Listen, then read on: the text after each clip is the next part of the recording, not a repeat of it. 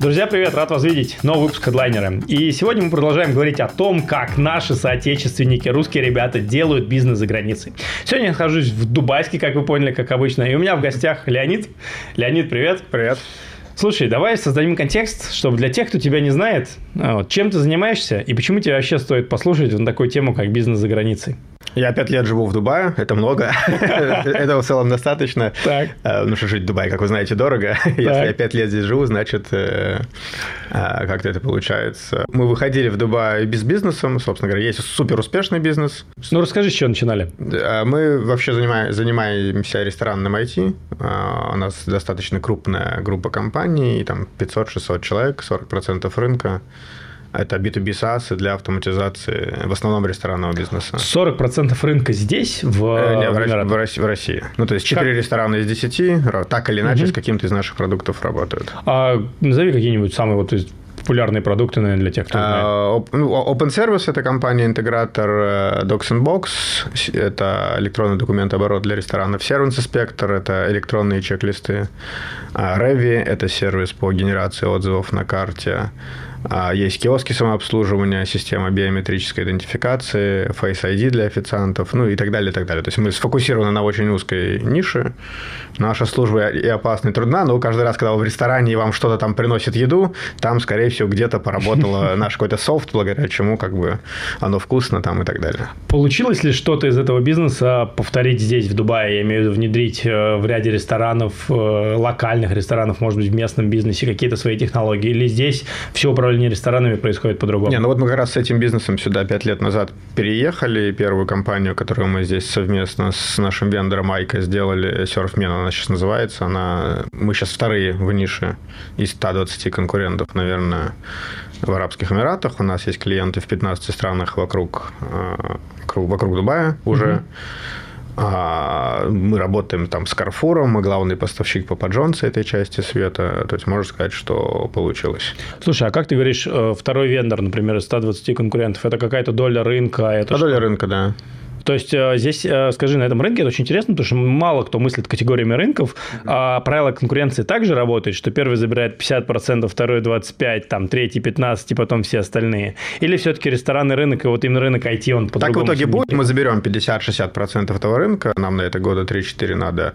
Э, но здесь, а ввиду того, что рынок отстает, здесь сейчас Россия там 2010-2005, в наш, по нашей нише, понятно, что есть ниши, которые опережают, но наша, наша индустрия отстает.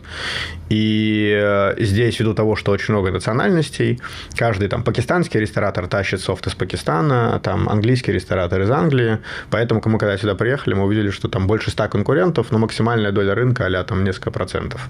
Ну, то есть много очень маленьких игроков, а, вот, ну вот, собственно говоря, мы, мы их консолидируем.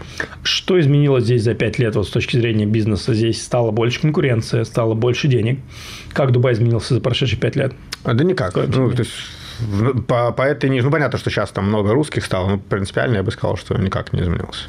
Класс. С каким продуктом ты сегодня заходишь на рынок Дубая, ты знаешь, у тебя новый стартап, новый проект, Яла Маркет, Яла Хаб.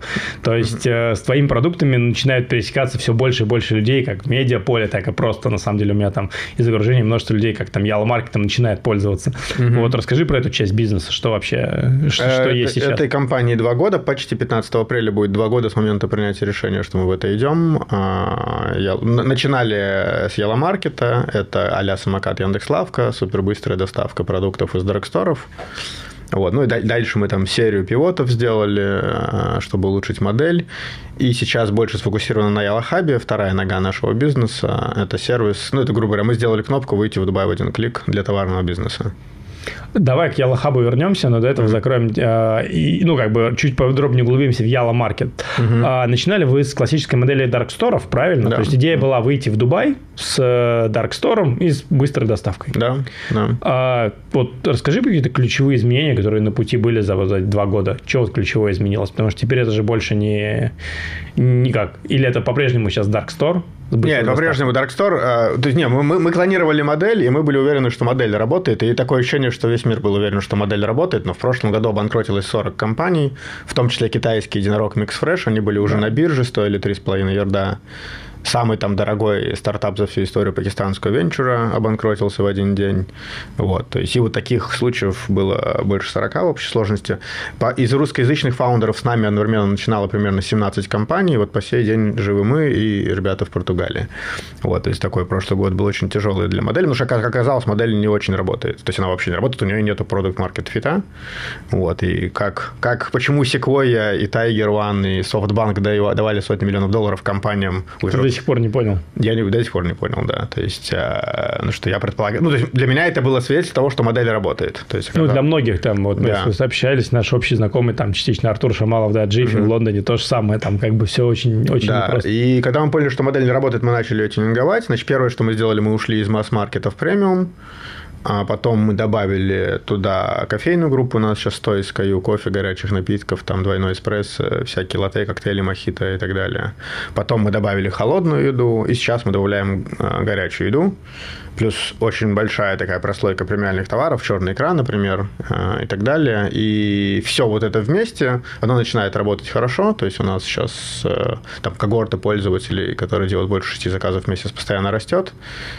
А, и, соответственно, вот, ну, типа, вот модель начинает сейчас схлопываться, то есть в нее уже не страшно заливать денег, то есть нам удалось ее там за полтора года выкрутить в нормальные цифры. Но я думаю, что в любом случае это специфика только региональная, то есть только в GCC это вообще возможно. Ну, что есть еще ряд других факторов. Здесь доля богатого населения, сверхбогатого населения самая большая в мире, и здесь самые дешевые в мире курьеры.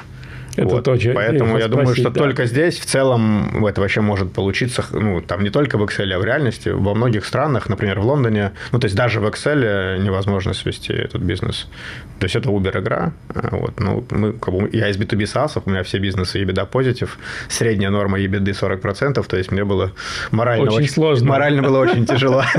Вот, и, соответственно, когда я понял, то есть мы начали, окей, типа, нас, нас устроит EBITDA не меньше 30, что надо для этого сделать, и вот мы, соответственно, весь прошлый год крутили и в итоге выкрутили. Что сейчас с Ял Маркет? Это прибыльный, это уже прибыльный бизнес? Ну, Или нет, там дотационный бер, бер, Нет, он дотационный еще, но берн там типа а 70 тысяч в месяц, если ты ну, знаешь, ну, историю, если ты знаешь историю других стартапов, то это, это прям вообще да, чаевые, копеечки, да, да, копеечки. Да, да, да, вот. Э, мы выведем его точно в прибыль. А, ну, собственно говоря, вот. То есть сейчас, сейчас модель работает сама по себе. С точки зрения маркетинга, когда на этом рынке такие крупные, я не знаю, там не государственные, но как минимум просто очень мощные игроки, как, не знаю, там Нун, Карим и там другие службы доставки, да, пусть не в премиальном сегменте, но в целом, как вот вы маркетите рынок здесь, в Дубае? Ну, мы сфокусированы на двух типов аудитории. Это Восточная Европа и арабы. Нун и Карим и все прочие, они работают в основном с индийским населением. Мы с индийским населением в самом, в самом начале работали, у нас 95% клиентов были индусы, потом мы поняли, что это не перспективно. Во-первых, потому что мы в арабском мире, то есть, то есть надо научиться продавать арабам или не заниматься бизнесом вообще, то есть нет смысла обслуживать индийцев в Дубае, то есть это не масштабируется.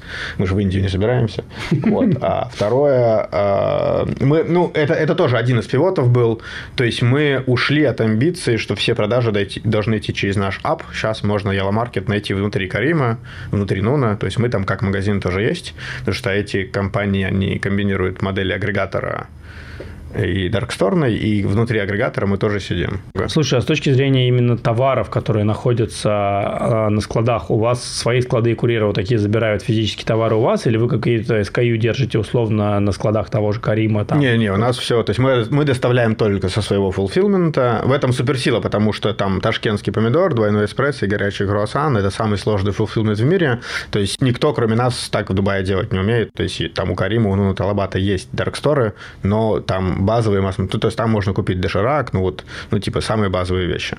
Вот, они достаточно хорошо и круто это делают, но мы не можем делегировать fulfillment, потому что они не умеют его делать так, как нам надо. С точки зрения расширения SKU, ты назвал ключевые позиции, которые как бы у тебя такие маркетинговые, типа там mm-hmm. ташкентские помидоры, это Азербайджан, да, по-моему. Mm-hmm. А вы к этим SKU пришли каким-то методом там интуиции, методом проб и ошибок, методом каздева, то есть как вот ты определял какие-то там драйвер, драйверные позиции, которые ты сейчас как бы в том том числе, ну, которые по-любому, наверное, там во всей твоей линейке занимают какие-то лидирующие позиции или нет?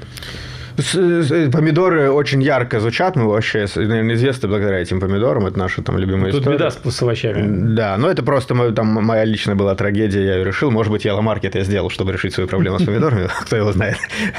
А, ну, как бы, то есть, есть э, товары, которые как-то из метрик понятно, как делать, есть из запросов, а есть просто ты делаешь и все. Ну, что там, ну, например, невозможно через Каздева и аналитику понять, что черная икра должна быть в ассортименте.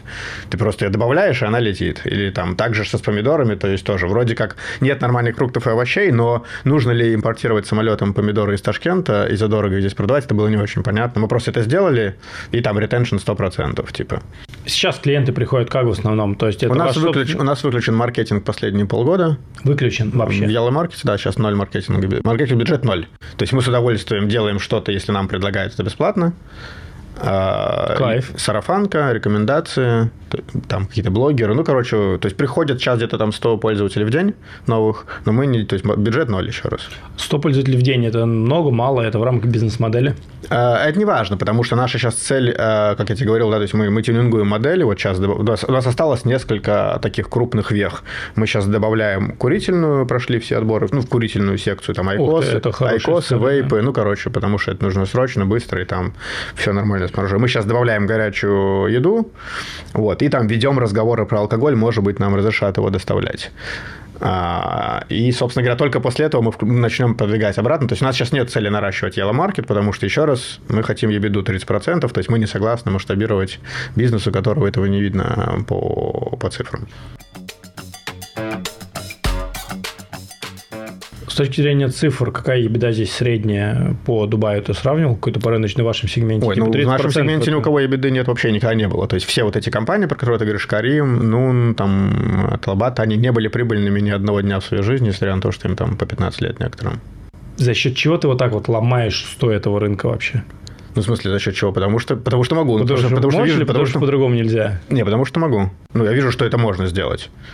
Окей, смотри, тогда э, классные направления, то есть типа табак, Алкоголь. Ну, смотри, еще раз, ну, поправочка, мы останемся в премиальном сегменте. То есть, это означает, что наш рынок, он будет, ну, как бы нишевой, это 2-3%. То есть, мы не лезем на поляну там талабатов, нунов и так далее. То есть, они будут продолжать там работать, мы туда... Ну, конечно, туда да, ну, понятно, что... То есть, мы просто, грубо говоря, там мы сдались, ушли, но вот здесь мы как бы хотим сначала сделать модель, потом ее масштабировать. Алкоголь. Вплоть до того, что здесь э, есть офигенная доставка алкоголя, но я ни разу не видел, чтобы это было прям, знаешь, таким чисто легалым путем, в том числе, не знаю, там в Эпи, чтобы ты зашел в Карим и заказал чисто себе алкоголь. Ну, это сложно. Для этого рынка это очень сложная тема, да, но она в последнее время очень сильно демократизируется. А вот ты спрашивал, что изменилось за пять лет. Вот очень много демократизации появилось в Дубае. То есть, вот даже вот текущий Рамадан ты его даже не замечаешь. Ну, целом, лет назад... В целом, да. Да, то есть, ты если там идешь с водой по улице, можно было и в табло получить, знаешь, там. То есть, ну, типа, вот, это, вот эта часть, она, например, сильно демократизируется. Да, то есть, скоро мы увидим на улицах быструю доставку алкоголя, легальную, белую, по, по лицензиям и так далее. Какие Там еще... Вопрос только в том, кто будет оператором, мы или не мы. Какие еще ты здесь такие видишь вот тренды, типа с точки зрения демократизации, там, к алкоголю, там, возможно, и там гейминг мы какой-то увидим, да, именно, соответственно. А, а Саудовская Аравия главная страна по геймингу в мире сейчас. Что я такого, это я, нет у меня таких. Удивительный, но факт, да. Удив... Посмотри повнимательнее. Я да. знаю, что они в Бахрейн ездят все играть, но как бы что... В Сауди очень много гейминга, туда отправ... я просто знаю несколько поставщиков там гейминговых компьютеров, там фермы и всего прочего, то есть они туда идут просто вагонами. Класс. Богатое молодое население, и самое большое, самое большое проникновение смартфонов и интернета в мире на, на душу населения. И полгода в году ты не можешь выйти из дома. Жара? Да, жара. Ну и там еще некуда ходить, то есть там Саудовская а, ну, Аравия, она не такая приятная, как Дубай, как Дубай поэтому да. ну идеальные условия для гейминга, то есть люди сидят дома, рубятся в компьютер. Вы уже вышли на рынок с Yellow Market, на рынок Ну вот мы прямо сейчас запускаемся, да, у нас есть уже первые три бренда. То есть мы запускаемся с Yellow Hub сначала, Yellow Market попозже все-таки. Потому что, еще раз, Yellow Market Capital Intensive Business, то есть мы его хотим туда тащить, когда мы уже там инфраструктуру устаканим, соответственно, брейк выйдем, потом сверху набросим Yellow Market. К самому интересному подходим к Yellow Hub. Я вот, когда там смотрел, э, не готовился к подкасту, смотрел uh-huh. картинку, как вы это э, показываете, что необходимо сделать тысячи, тысячи, тысячи действий, чтобы выйти на рынок Дубая. Или просто зайти условно в Hub и тут же выйти на рынок Дубая. Uh-huh. А вот расскажи чуть больше про этот продукт, как вообще появилась идея, как, э, ну и, и какой статус сейчас, что это такое? Это, видимо, как ты сказал, еще одна нога вот этого бизнеса, да, здесь. Ну, мы рассчитываем, что эта нога будет в 10 раз больше Яломаркета к концу этого года. То есть она сейчас уже сравнялась по размеру бизнеса. Вот, ну, соответственно, растет сильно быстрее. То есть там экспонента прям классическая вечная. Причем она прибыльная с первого дня. То есть EBITDA была в первом же месяце. А, вот, поэтому, естественно, мы сейчас больше на нем сфокусированы. Ну, получилось случайно. То есть, как бы к нам весь прошлый год приставали бренды из Европы, из Индии, из России, типа, а можно ли к вам залистоваться, помогите нам выйти в Дубай, мы очень хотим. Ну, потому что залистоваться мы... к тебе в Яломаркет. Да, ну, потому что мы такие публичные, про нас все пишут, и это приводит к тому, что всякие там, а я клюкву делаю в сахаре, а я там жареные бананы, а я еще что-то. И все, все вот эти компании, они как-то все время приставали к нам, и мы им говорили, отстаньте, не до вас, мы тут круассаны, типа, ну, икру там, ну, помидоры из Ташкента еще. Ну, короче, то есть мы все, все время заняты. Помидоры из Ташкента у тебя это да, любимая да. тема. Да, мы все время типа чем-то заняты. Вот. А потом а, Значит, потом, что мы поняли? Мы поняли, что у модели супербыстрой доставки из дарксторов нет долгосрочного продукт маркет фита, потому что для того, чтобы в длинную клиента в сервисе удерживать, э, там все-таки 2000 товаров, под которые заточена быстрая доставка, не хватает. То есть нужно иметь там 12-15 тысяч SKU. А, вот такой вывод мы сделали после как бы, там, опросов клиентов, наблюдения за когортами, как клиенты от нас уходят, как они возвращаются и так далее. Вот. А 12 тысяч SKU, чтобы сделать, ну, то есть э, мы можем делать, я не знаю, там, наверное, 500 в год. 500 SKU в год. Ну, это ритейл работа, supply chain, торговая марка, цепочка поставок. Э, ну, не просто так у Карфура это заняло 30 лет, у Ашана 40, там, у Вкусвилла, не знаю, сколько, 20, у Пятерочки 30. То есть, типа, ну, вот это и есть работа ритейлера, сделать ассортимент. И оказалось, что, ну, стартап просто не может делать его так быстро. А, и тогда мы подумали, что если этим будем заниматься мы и еще там пару тысяч предпринимателей, то у нас больше шансов, ну, типа, правильную конструкцию сделать. И мы тогда сказали, окей, все, кто хочет, welcome, листуйтесь. Листуем всех не глядя, типа, пускай покупатели выбирают, что им нужно, что не нужно. И на всякий случай, чтобы не зависеть только от покупателей Яломаркета, мы вас еще залистуем вообще везде, во все там 70 маркетплейсов, которые здесь есть. А потому что наш софт Яломаркетовский умеет это делать, потому что, помнишь, я говорил, что мы отказались от амбиций продавать только в своем апе и напилили софт, который умеет интегрироваться с Каримами, Нунами, там, Амазонами и так далее. А, ну вот, собственно говоря, это и есть офер, что тащи товар на fulfillment Яломаркета, он окажется автоматом в Яломаркете и везде, э, где его можно по, по типу товара э, залистовать, и дальше продвигай. Ну, или, или, может быть, оно само будет продаваться, как, допустим, со вкусом случилось. Или продвигай, то есть, ну, короче. А, и получается, что это, оказалось, очень сильно снижает маркет entrance барьер, да, потому что, ну, там, не знаю, берем там предпринимателя из Индии, да, у него, у него там есть какая-нибудь линейка косметики. Вот, ему там нужно приехать в Дубай, открыть юрлицо, сертификаты, разрешения, там полгода, 200 тысяч долларов он уже потратил. Amazon все его еще не берет, ну что ему не хватает бумажек. Вот, а с нами это можно сделать за неделю. Вот, не нужно вообще в Дубай приезжать, то есть ты просто... Мы обеспечили техническую возможность, то есть товар лежит, он продается, дальше трафик, там блогеры, вот это все. Почему Amazon не берет его, а вы его берете? А, потому что Amazon требует от него компанию, счет в банке, торговую лицензию а, и копирайт. А почему этого не требуете вы? А потому что у на, мы, мы, э, мы как компания уже залистованы в Amazon, и мы легко можем его добавить в свою полку. А, и, собственно говоря, и нам, нам не нужна его компания, мы и есть компания. То, То есть он боль... как бы арендует наше юрлицо, наши счета в банках, ну, все документы по факту. То есть, по большому счету, все вот эти вот товары, которые залетают в Ялохаб, они представлены от имени Яла Маркета, правильно? Да, что да. это вы, вы их продаете? Да. А с точки зрения у тебя географии клиентов, кто сейчас в основном представлен в Ялхабе? Это русскоязычные Ну, 60. То есть мы, мы заанбордили вот сегодня, что там, какое там, 2 апреля, да, вот по сегодня 71 или 72 бренда у нас. 60%, 60% русские, русскоязычные, не русские, русскоязычные. И, ну, потому что вот, типа, компания из Европы, завод в Китае, юрлицо в Венгрии, русские, они, они говорят на русском, но, то есть, и 40% это всякие, ну, Индия, Америка, Европа и Иордания. А как это физически выглядит? То есть, условно, я там, вот, да, предприниматель из России, я заключаю с вами договор, и дальше я беру какую-то часть своей продукции, и организовываю ее доставку сюда? Ну, мы, мы сами забираем товар. Или вы это вообще в Москве забираете? Мы, мы, забираем, мы забираем где угодно. И через свой канал? Привозим сюда по своим каналам, ну, делаем там все документы, в зависимости от типа товара, они разные.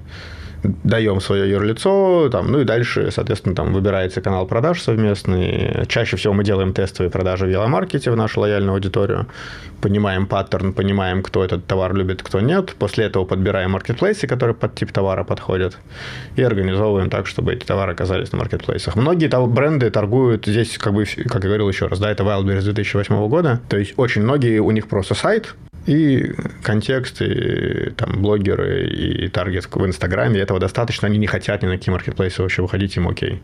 Там экономика сходится, сверхмаржа есть, и типа зачем париться с Амазоном, зачем его изучать, если как бы так все норм. То есть в целом э, рынок Дубая выглядит так, что действительно просто сайт, э, продукт, доставка и реклама в Инстаграм, и можно сводить экономику. Ну, да, вот, то есть вот э, для меня было удивительно, что мы в B2B бизнесе когда заходили, там нам до сих пор принадлежит 90% трафика в нашей нише. Но это не потому, что мы такие крутые и богатые, а потому что другие компании не знают, что можно слова в Гугле покупать.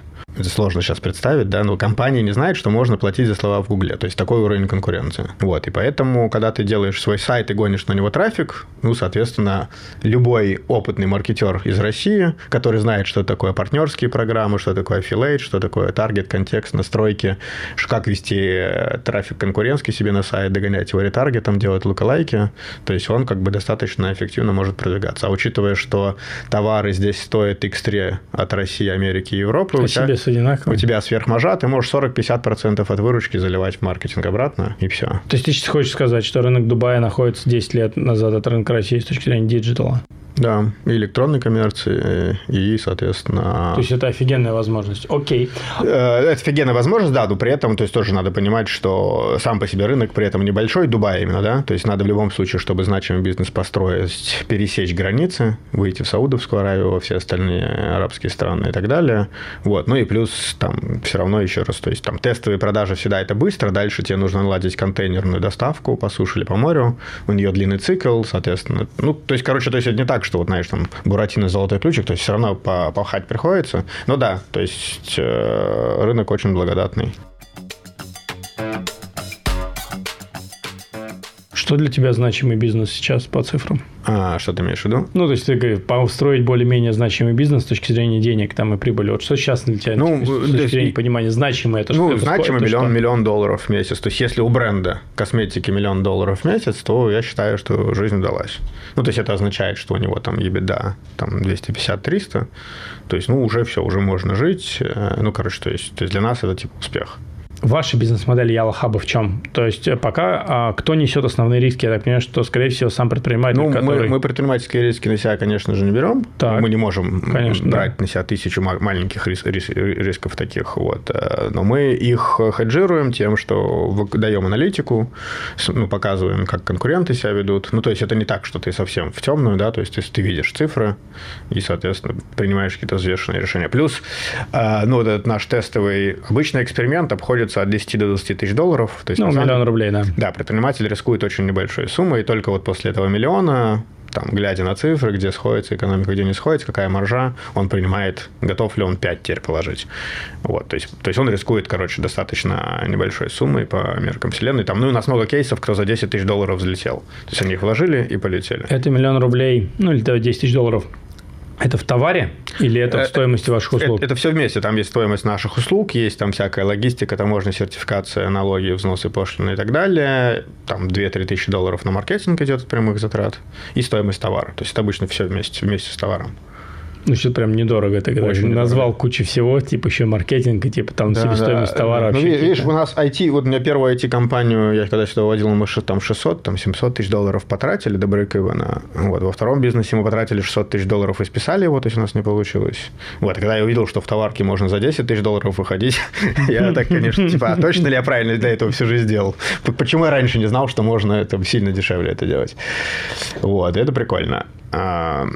Да, то есть предприниматель берет на себя предпринимательский риск, вот мы его как-то там хеджируем.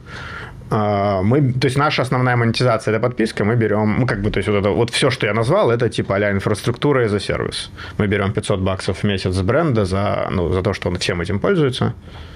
А, ну и, и, собственно говоря, если мы управляем за него продажей на маркетплейсах, мы берем там процентик. Вот, дальше, если мы вешаем к нему на сайт наш Stripe, мы там берем тоже доп. процентик. Вот, ну вот как-то так.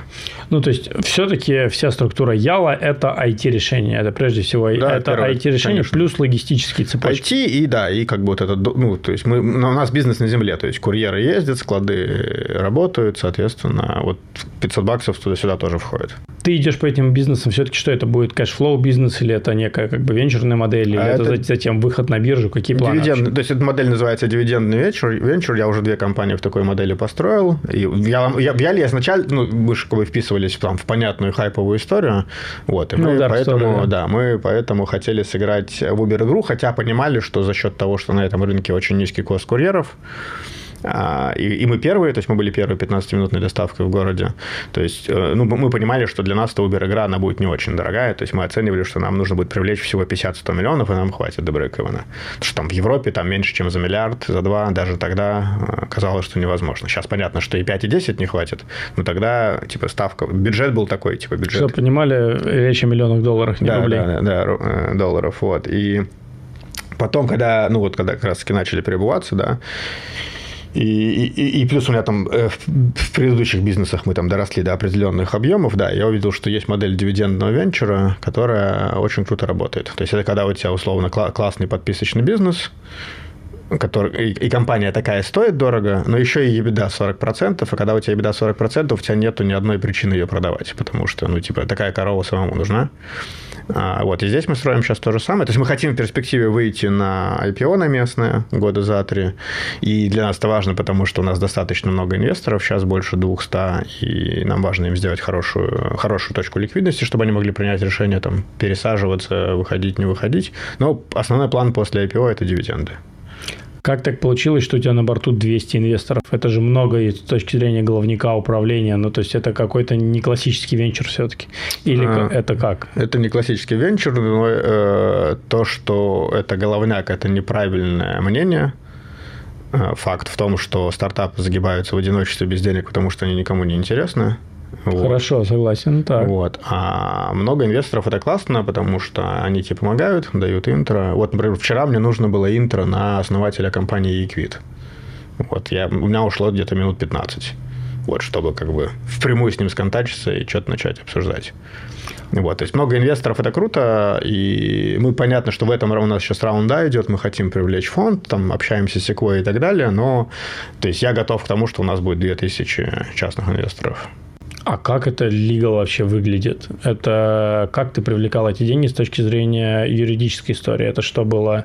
Ну, то есть это как бы компании, все они получают а там по классическим... Не, ну все так же. У нас сначала была только LLC-шка в Дубае, то есть обычную ООО, и мы так. подписывали, ну, safe note, договор конвертируемого ну, займа. да, да, да. Да, единственное, что у нас договор конвертируемого займа, он с твердой оценкой, там есть формула расчета цены акций, то есть инвестор, кладя там, у нас 50-100 тысяч долларов, понимает, что какую долю в компании он получает.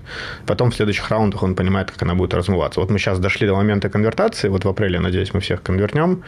А, ну, в, конечном итоге инвестор получает акции компании привилегированные, то есть они ему дают экстра права на деньги от бизнеса, ну, там достаточно мало управленческих, тактических прав, ну, а там утверждение бюджетов, там найм, увольнение и так далее. Вот. Ну, а все там а, shareholders rights, они прората. Ну, типа там продать компанию, купить компанию, открыть новый раунд, закрыть раунд. Ну, то есть все операции с equity, они там, ну, типа, грубо решаются единогласно. Ну, понятно. Да, да дальше фаундеры. фаундеры занимаются управлением бизнесом, ну, соответственно, инвесторы имеют приоритетное право, право на деньги.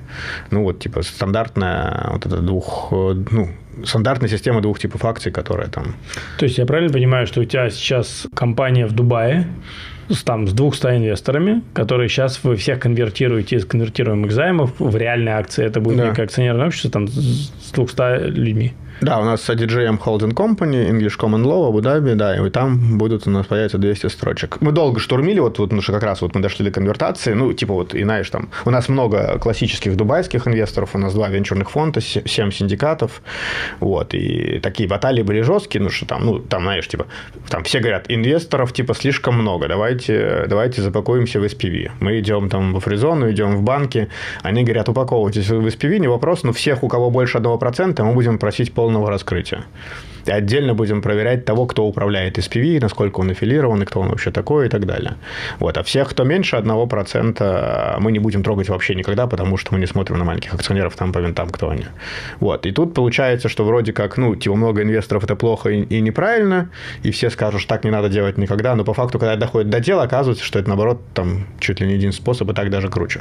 Потому что тогда, ну, типа, все смотрят только на, там, на топ-5 инвесторов, они чистые, красивые и так далее, а там куча всяких SPV-шек, она жить тебе не мешает.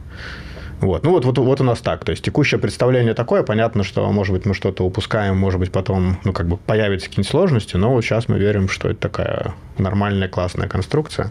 Вот. И, видишь, единственное, это причина, почему мы уже существуем до сих пор. То есть, благодаря такому фандрейзингу мы получаем деньги на счет каждую неделю. У нас... Какой у нас ранвей? У нас спрашивают, я говорю, бесконечный, потому что я привлекаю... Поясни даже, вот это интересно. Э, ну, я привлекаю быстрее, чем мы тратим. Всегда привлекал быстрее, чем мы тратим. Вот, собственно говоря. Но при этом у нас нет понятия знаешь, раунда, когда мы его объявляем, ну, как вот у Артура было. Я восхищаюсь, как они делают, я так не умею. Ну, объявляется раунд. Я рассказывал, как они закрыли да, последний да, раунд какие, случайно. Да, да, какие-то чуваки там, о, да, надо его делать, там все подписывают договора и в какой-то момент сбрасывают деньги на счет. Вот. Но есть целая куча компаний, у которых это не произошло, потому что... Конечно, у меня так не произошло три раза. Да, кто-то включает из, из этих вот, типа, умных больших дядек заднюю, и все рассыпается, и компания идет под нож. Вот. У нас, э, ввиду того, что... То есть мы объявляем раунд, нас там есть оценка, соответственно, есть там некая воронка. Каждую неделю приходят новые инвесторы. Деньги на счет по чуть-чуть сыпятся. То есть у тебя такой infinity раунд, у тебя постоянно каждый закидывает Ну вот у нас была техническая пауза в марте, в марте первый раз с основания. Мы 7 дней не привлекали. 7 дней у нас была пауза. А, мы, ну, мы закрыли предыдущий раунд, и я, я был в отпуске, поэтому мы не открывали новый раунд. Я вернулся, и мы его открыли, да. Сейчас у нас идет раунд, да. Но, э, видишь, и, и ты можешь, можешь регулировать. То есть ты такой смотришь, что-то слишком много денег надо было, ты такой тормозишь процесс, ну, перестаешь отвечать новым инвесторам. То есть сейчас у нас обычно по входящему уже. То есть ты просто не отвечаешь какой-то, ну, там, медленнее ведешь переговоры.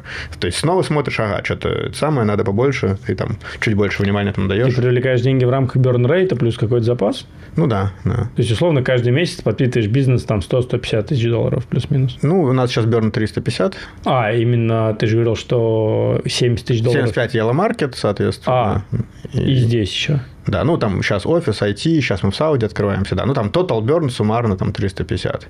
То есть вы каждый месяц типа полмульта привлекаете примерно бакс? Ну, плюс 10 человек по 50 тысяч. Ну да. А, в среднем. Слушай, как у тебя уже одни тянут других? То есть, как бы уже получается, что запускается вот эта цепочка, или нет еще нет этого некого страха или ощущения, что инвестор когда закончится, раз ты работаешь таким не, количеством? Не. А как они могут закончиться? То есть, ну, смотри, в природе целая куча. Я, я сам инвестор, я в прошлом году 10 инвестиций в стартапы сделал. Хороший стартап. Про- проблема она на, да. на, на моей стороне. То есть, это вот вокруг куча людей с деньгами, у которых уже купили по три квартиры в Дубае и не знают, что еще им сделать. Вот, поэтому наоборот. Ну, мы, мы достаточно классный стартап. Понятно, что у нас, ну, типа, мы венчурная инвестиция, high risk, high upside. Мы всем говорим сразу, что смотри, ты там должен понимать, что ты 100 тысяч долларов кладешь, они превратятся в 5 миллионов долларов или в ноль. Вот. Ну, типа, у нас такого типа инвестиции, но если ты готов к такому риску, то как бы welcome. И это мы достаточно хорошо выглядим для любого инвестора. Я бы сам себе деньги дал бы. Ну, типа, ну что, у меня тоже большой опыт прослушивания питчев, там, изучения команд, их цифр и так далее. А сам с точки зрения своего вот э, на текущий момент дохода именно от компании, а это просто многих, особенно если нам мы говорим про начинающих стартаперов, интересует. То есть mm-hmm. у тебя компания в месяц жгет там типа там, полмиллиона баксов условно. Там оценка у тебя компании какая сейчас? Какой 100, 100 миллионов в премане. Окей, 100 миллионов в премане, это вот, и как это у тебя обновляется? Сегодня 100 миллионов, завтра там 101 миллион, там завтра 105? Не, она типа, ну, мы, мы удваиваем удваиваем оценку, условно, раз в 4 месяца. Вот. На pre-A-раунде, правда, мы провели 9, то есть мы его, ну, 9 месяцев жили в одной ага. оценке. Вот потому что вот там все банкротится, мы пивотимся, ну, типа, то есть я считал, что неправильно повышать оценку, потому что, ну, статус компании не поменялся, очень много неопределенности, вот, поэтому мы долго жили в одной оценке. Вот, потом у нас схлопнулась эта модель, соответственно, мы поняли, что мы все, бежим, статус компании поменялся, я поднял оценку ты сейчас фаундер компании, которая там оценивается в 100 миллионов, которая там пол, mm-hmm. каждый, пол, каждый месяц жгет по полмиллиона баксов. Ты сам, э, у тебя какая структура вознаграждения твоя? Ты получаешь зарплату в своей компании? Там, не, я не получаю. Мы решили, что в Ялле фаундеры будут получать зарплату, когда ну, до значимых цифр выйдем по обороту. Э, маржинальному. Нет, то есть мы не платим себе зарплату. А потому что можете или потому, потому что, что можем, да. Потому есть, что ну, можете. То есть потому так, что так получилось, бизнес, что все который... фаундеры, да, состоявшиеся люди, есть там другие бизнесы, которые генерят дивиденды и так далее. То есть понятно, что если, если бы это была единственная компания, так бы не получилось. Есть, э, то есть, ну, ну, тогда бы зарплата была а там 10 тысяч долларов в месяц. Ну, что по дубайским меркам достаточно скромно. Ну, если бы, типа, вот стоял вопрос о том, платить ли Не надо. было ли у тебя идеи или вопроса выкупить большую часть инвесторов? И, например, там кто-то один, например, хотел бы выкупить инвесторов У на- нас- стадии с какой-то премией? Не, У нас были секондари сделки уже, кто-то там 3 икса на нас заработал. Я не буду, безусловно, потому что когда много инвесторов, начинаются флу- флуктуации, кто-то больше верит, хочет докупиться, кто-то устал и- или ему квартиру нужно купить, он хочет продаться. Там есть какая-то цена с дисконтом от текущей оценки. То есть сделки происходят, происходили, будут происходить. Более того, мы так изначально с инвестором договорились, часть нашего соглашения, ну, что мы это разрешаем, что есть там механизм, как это делается и так далее. Вот. Ну, и мы уверены, что в любом случае потом, по- чуть попозже придет кто-то большой, и будет это делать оп- оптово. Вы вообще рассматривали какой для себя вариант в будущем? Это какой-то будет M&A или все-таки биржа? Куда ты больше все-таки веришь? Или Биржа я в смотришь? M&A не верю. Э, Я несколько раз пробовал это в прошлых бизнесах. Короче, не понравилась мне эта идея. То есть, не, мы, мы, мы, мы, то есть мы, мы строим компанию, то есть M&A будем делать мы, а не нас. Вот, это прям такая позиция. Соответственно, основная цель IPO, финансовая цель. Здесь локальная. В Сауде, да. А, на саудовской бирже. На саудовской бирже, да. То есть мы хотим... Ну, вообще, э, там, если ты наблюдал за нами, скажем так, кажется, мы достаточно ярко снаружи выглядим. Вот. И то, то чем не могут похвастаться текущие компании, которые здесь выходят на IPO. Обычно они такие скучные, унылые, очень формализованные. Ну, здесь сейчас первая стадия. Здесь сейчас выходят такие компании, ну, не знаю, как вот там эти салики, водоканал, ну, то есть самые базовые инфраструктурные компании, они по определению скучные. То есть нам кажется, что если мы выйдем на IPO достаточно рано, на очень низком мультипликаторе, и из нашей отчетности будем делать шоу, а не скучную раздатку, то это поможет нам достаточно круто проявиться здесь, потому что в этих странах очень много частного капитала. На них тоже давят санкции, их не очень везде любят, потому что вот э, тут они много чего укрывают. И вот мы там видим, что последние IPO переподписаны в 50-60 раз. То есть, ну, собственно говоря, хотим такую историю создать. С точки зрения структуры инвесторов у тебя, то есть с точки зрения клиентов мы выяснили, что там 50-60% это Россия, а с точки зрения инвесторов какая структура инвестиций? Ты сказал два фонда и синдикаты местные. Два фонда синдиката С местные. точки зрения объема денег, например, сколько денег местных уже в компании? Э, Это очень сложно. Ты смотри, вот Порядок. ну, не знаю, я бы сказал 50 на 50, но просто, смотри, очень много полутонов. То есть, ну, представь себе человек, который разговаривает на русском, никогда в жизни не жил в России, вот, у него компания на Кипре, деньги заработал в Америке и прислал их, и прислал их нам в Дубае на счет в дирхамах. Вот он кто? Как, как сказать, это русский или не русский? Кипр, по идее. Да, паспорта у него Кипр, три. Да, Кипр, паспорта у него три. Кипр. Э, И красный тоже есть, конечно, вот, но как бы, ну вот, вот, и типа у нас таких очень много. А, И, ну, типа, непонятно, что так можешь сказать, что это тоже русские деньги, но с другой стороны, ну, по комплайенсу, типа, ничего общего с Россией. Вот. Поэтому, то есть, таких, таких достаточно много, поэтому сложно. Но у нас при этом прям, ну, прям значимо много местных инвесторов-ангелов. Я когда-то понял, что если ты хочешь выйти там, в какую-то страну, надо сначала из нее зарейзить, на самом деле, ангела. Причем важно ангела. И потом ангел все тебе разрулит, и мы сейчас поэтому получаем, скажем так, дивиденды. Вот мы прямо сейчас выходим в Катар и в Сауди. И вот, и у нас и там, и там достаточно много ангелов. И типа там любой вопрос решается за три звонка. То есть мы там напрямую с министерствами общаемся, ну вот через наших ангелов. Слушай, а как вот у тебя сейчас физически выглядит фандрейзинг? Ты в чатик пишешь, чуваки, открываем раунд. Как ты анонсируешь новый раунд, что вы поднимаете, ну, там вот новый раунд, что вы анонси- поднимаете новые 500 тысяч долларов, условно? А в Инстаграме? То есть, типа, Ну, а, а как это надо делать? Я просто не нет, знаю. я поэтому, я даже не знаю, как надо, я поэтому тебя интересуюсь, это очень интересно. Ну, в Инстаграме обычно. Вот, сейчас Телеграм-канал еще появился. Не, ну мы там делаем какие-то пресс-релизы. Вот когда мы там в pre-seed открывали, мы прям пресс-конференцию здесь сделали. Классно очень все прошло. Но я сейчас, чем дальше в лес, понимаю, что чем, чем проще, тем лучше. Как-то вот оно... С точки зрения тебя как фаундера, с- по мере роста компании, чем тебе больше приходится заниматься, например, фандрайзингом, взаимоотношения с инвесторами, следующими там э, продуманием IPO, То есть эм, нет ли у тебя такого, что вот с течением времени фандрайзинг там или какие-то вот эти вот юридические вопросы занимают все больше и больше времени, а отнимая э, время и энергию от а, развития бизнеса, от операционной деятельности? Или у вас очень сильно разделены роли между партнерами? Ну да, у нас четыре фаундера и три топ-менеджера с большими долями. Мы изначально понимали, когда вписывались в это, что ну, у этой бизнес-модели есть два трека. Первый – хорошо делать бизнес, и второй, хорошо привлекать второй – хорошо привлекать деньги. Ну просто невозможно. То есть, уже, говорю, изначально мы когда входили, то есть есть нам все первые инвесторы, и Артур Шамалов, за что ему спасибо, говорили, чуваки, там, без 100 миллионов, ну, типа, нет смысла. То есть, если, ты понимаешь, где возьмешь 100 миллионов, нет смысла даже начинать. Вот, поэтому мы там решили, что я занимаюсь на full-time е фандрейзингом, все остальные занимаются бизнесом. Ну, и плюс моя основная компетенция – это B2B, B2B продажи, которыми фандрейзинг тоже является. А, ну, соответственно, B2C не моя главная компетенция. Я хоть у меня и было несколько ресторанов когда-то, но я очень далек от B2C-шного мира, поэтому этим занимались партнеры. И весь прошлый год был очень сложный, потому что, ну, типа, нам нужно было выжить, потому что там пока эти, то есть, ну, пока есть там пивот, мы выключаем маркетинг, у нас выручка падает в три раза, а тебе надо привлекать деньги в этой ситуации, а инвестор говорит, а покажи график. Вот, а у нас там такая красивая клюшка до мая, а потом пошли пивоты. И где вот, ну, вот, вот так вот все было, и ты такой показываешь, он такой, а что, а где, а где клюшка? Ты говоришь, не, не, ну, нету клюшки, мы сейчас, типа, на маржу смотрим, на другую метрику, на сходимость экономики. Вот, я вот в прошлом год, вот весь год full фандрейзинг был.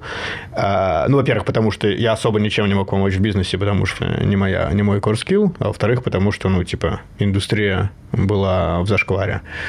Вот. И это, знаешь, как, типа, когда я начинал и говорил, я открываю Dark Store в Дубае, мне сразу инвестор говорил, куда переводить денег. То есть, ну... Я... Тогда же так было. Да, да, нет, первые деньги... То есть, смотри, первые деньги я привлек до того, как мы успели потратить хоть копейку вообще. То есть, просто по сторису в Инстаграме. То есть, ну, вначале было все очень хорошо, а потом, когда вся эта катавасия началась, там за фразу Dark Store можно было и в табло получить, знаешь. Ну, то есть, это очень сильно поменялось, особенно у фондов. А, и особенно здесь, потому что местный суверенный фонд, я думаю, потерял больше всех в мире на этой лихорадке в Европе. Они вкладывали в, по всему миру, просто сеяли. Ну, как сеяли, сеяли чеками по сотни миллионов долларов, да.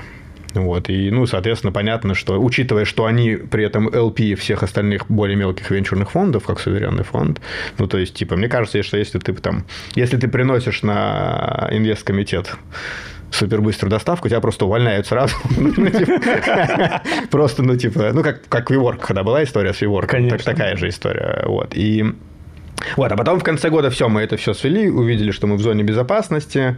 Я научился привлекать чуть пободрее. Э, ну, то есть у нас появилась модель стала из B2C-шной B2B2C-шной, а я вне мастер спорта.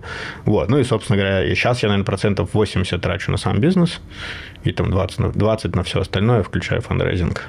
Нет у тебя ощущения, что вот этот шлейф, который есть у фондов, что когда ты приносишь, типа, на инвест-комитет Dark Store, несмотря mm-hmm. на то, что вы прибыльные, у вас как бы своя ниша, своя модель, премиум, сегмент там и так далее, еще Yalla Hub, это тоже будет триггером в будущем для следующих раундов. Ну, поэтому у нас есть свой способ привлечения фандрейзинга. То есть, мы, смотри, мы сейчас не общаемся с фондом исходящей коммуникации. Вот. Мы общаемся только с фондами, которые сами нам пишут. Вот, мы им сразу говорим, что, смотрите, если вы по своему deal сайклу в 60 дней не укладываетесь, давайте не будем даже начинать. Ну, мы просто не можем себе позволить полгода быть в дьюдиле. Ну, что, ну, типа, мы получаем деньги каждую неделю. У нас, скорее всего, раунд к моменту закроется, пока вы дьюдил закончите. Ну, поэтому очень много отсеивается. Вот там один э, там фонд там прислал нам термшит недавно. Ну, и там, вот мы готовы у вас инвестировать 500 тысяч долларов. Ну и, соответственно, там 15 пунктов мелким шрифтом. Ну, типа, но, и там тын дын дын дын дын Мы сказали, чуваки, вот как бы вы готовы инвестировать в вас 500 тысяч долларов, вы здесь поставьте точку, все остальное выбирайте, и мы тогда разрешим вам перевести деньги на счет. Вот. Ну, потому что мы не готовы обсуждать board seed за 500 тысяч долларов, мы не готовы обсуждать, что если мы не идем в метрики, вы выдергиваете деньги обратно, мы не готовы давать вам право кидать деньги последними в раунде, то есть, ну, схерали. И, короче, то есть, ну, вот мы просто не разговариваем. То есть, у нас, ну, типа, у нас у всех инвесторов одинаковый договор, одинаковые условия, и это тоже для фондов непривычно. Они такие, сейчас мы подумаем, составим вам термшит. Я говорю, нет, подождите, вот термшит, вы его можете только подписать, его не надо составлять, его нельзя править, потому что на нем уже сидят 200 инвесторов, мы не готовы его менять.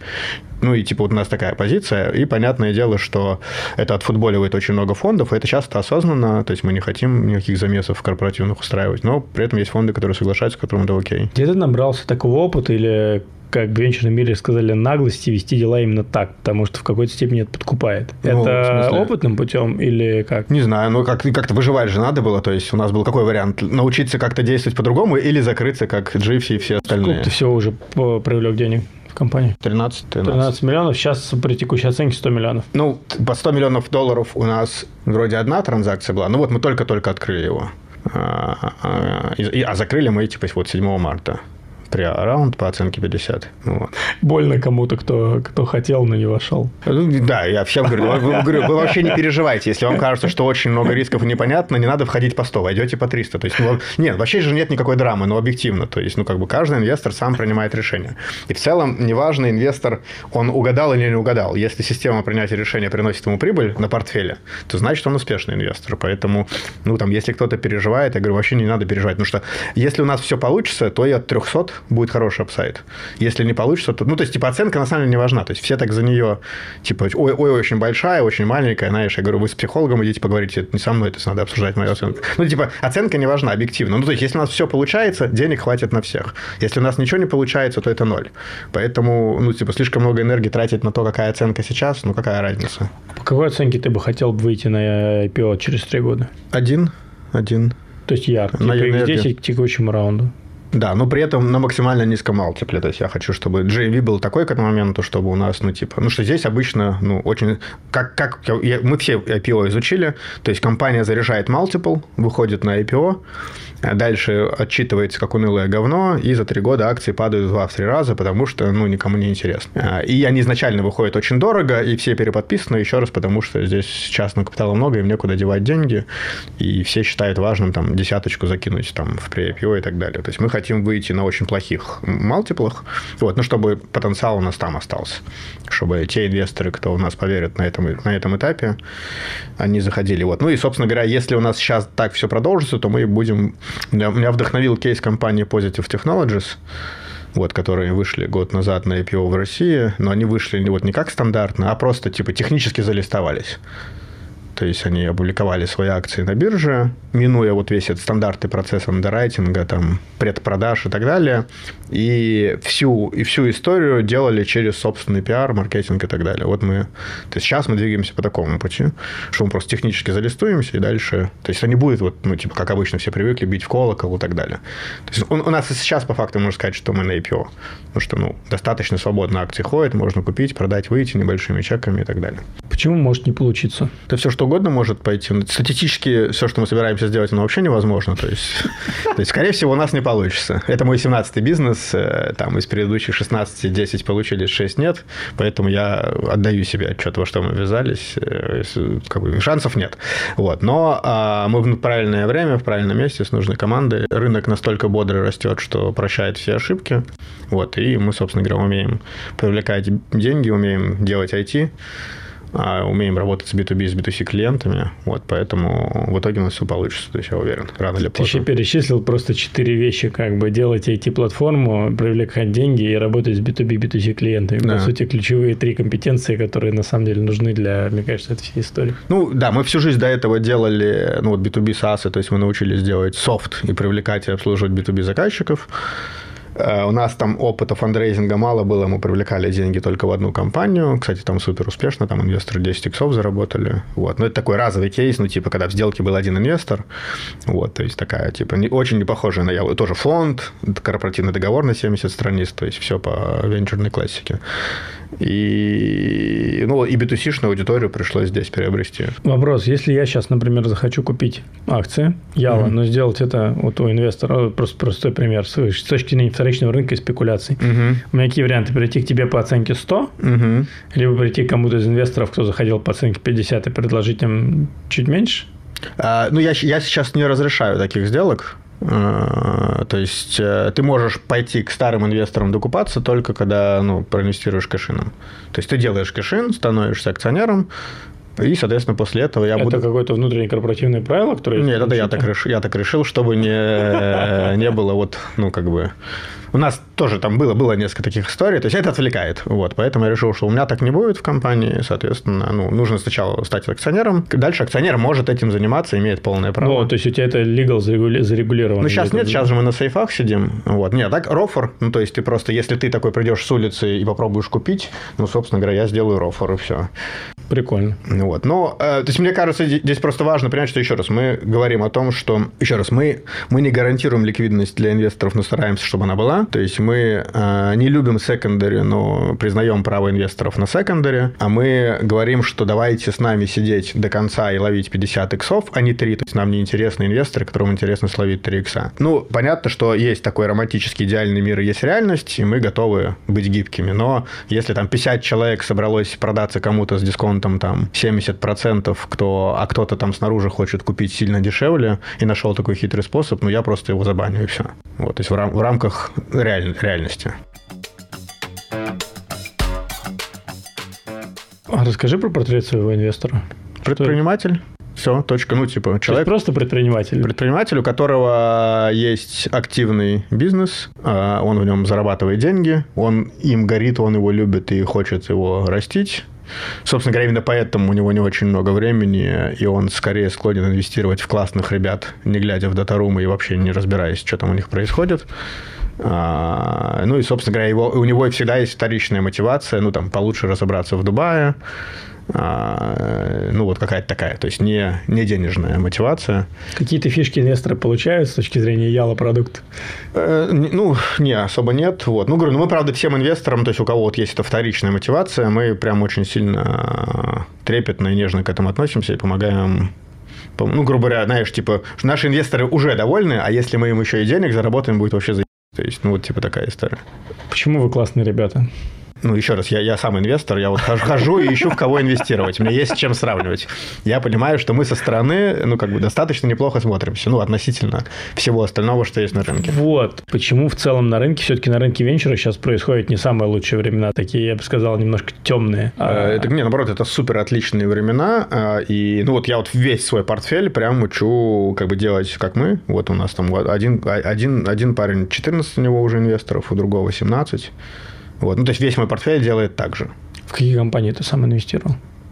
Э, это ну, либо B2B SaaS в сфере автоматизации ресторанов. Точно ты понимаешь. Да, то, где я понимаю. Э, ну и, соответственно, есть и офлайн классический бизнес в Дубае.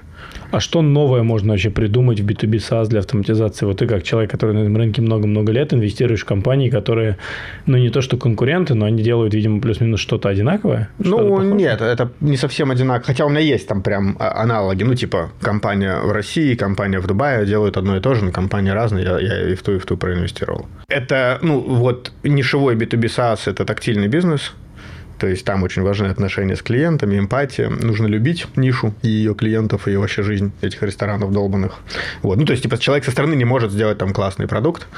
Вот. Э, и там этому, в том числе, есть много подтверждений. Ну, как бы сейчас там у Артура Шамалова же тоже есть еще один проект, а, связанный ну, вот, в нашей нише. Одна моя компания является прямым конкурентом его компании. Ну, то есть наши результаты там, я думаю, сейчас отличаются в 20 раз. Вот. А, ну, то есть, эта ниша, она только для тех, кто фанати, фанатично ей предан. Вот. И поэтому неважно, какая конкуренция, кто еще там есть. То есть, если ты такой, тебя клиенты будут любить, будут платить тебе подписочку всю жизнь растущую.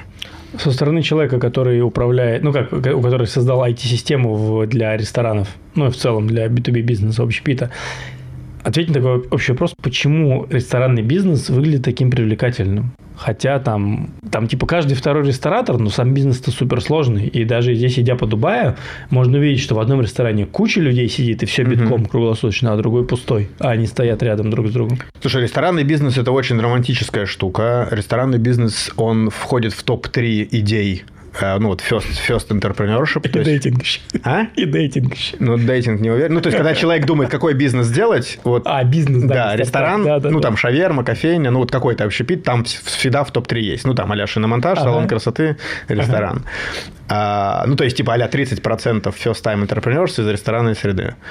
А, это, кстати, почему B2B SaaS для ресторанов работает, потому что 20% ЛПРов на рынке каждый год новые.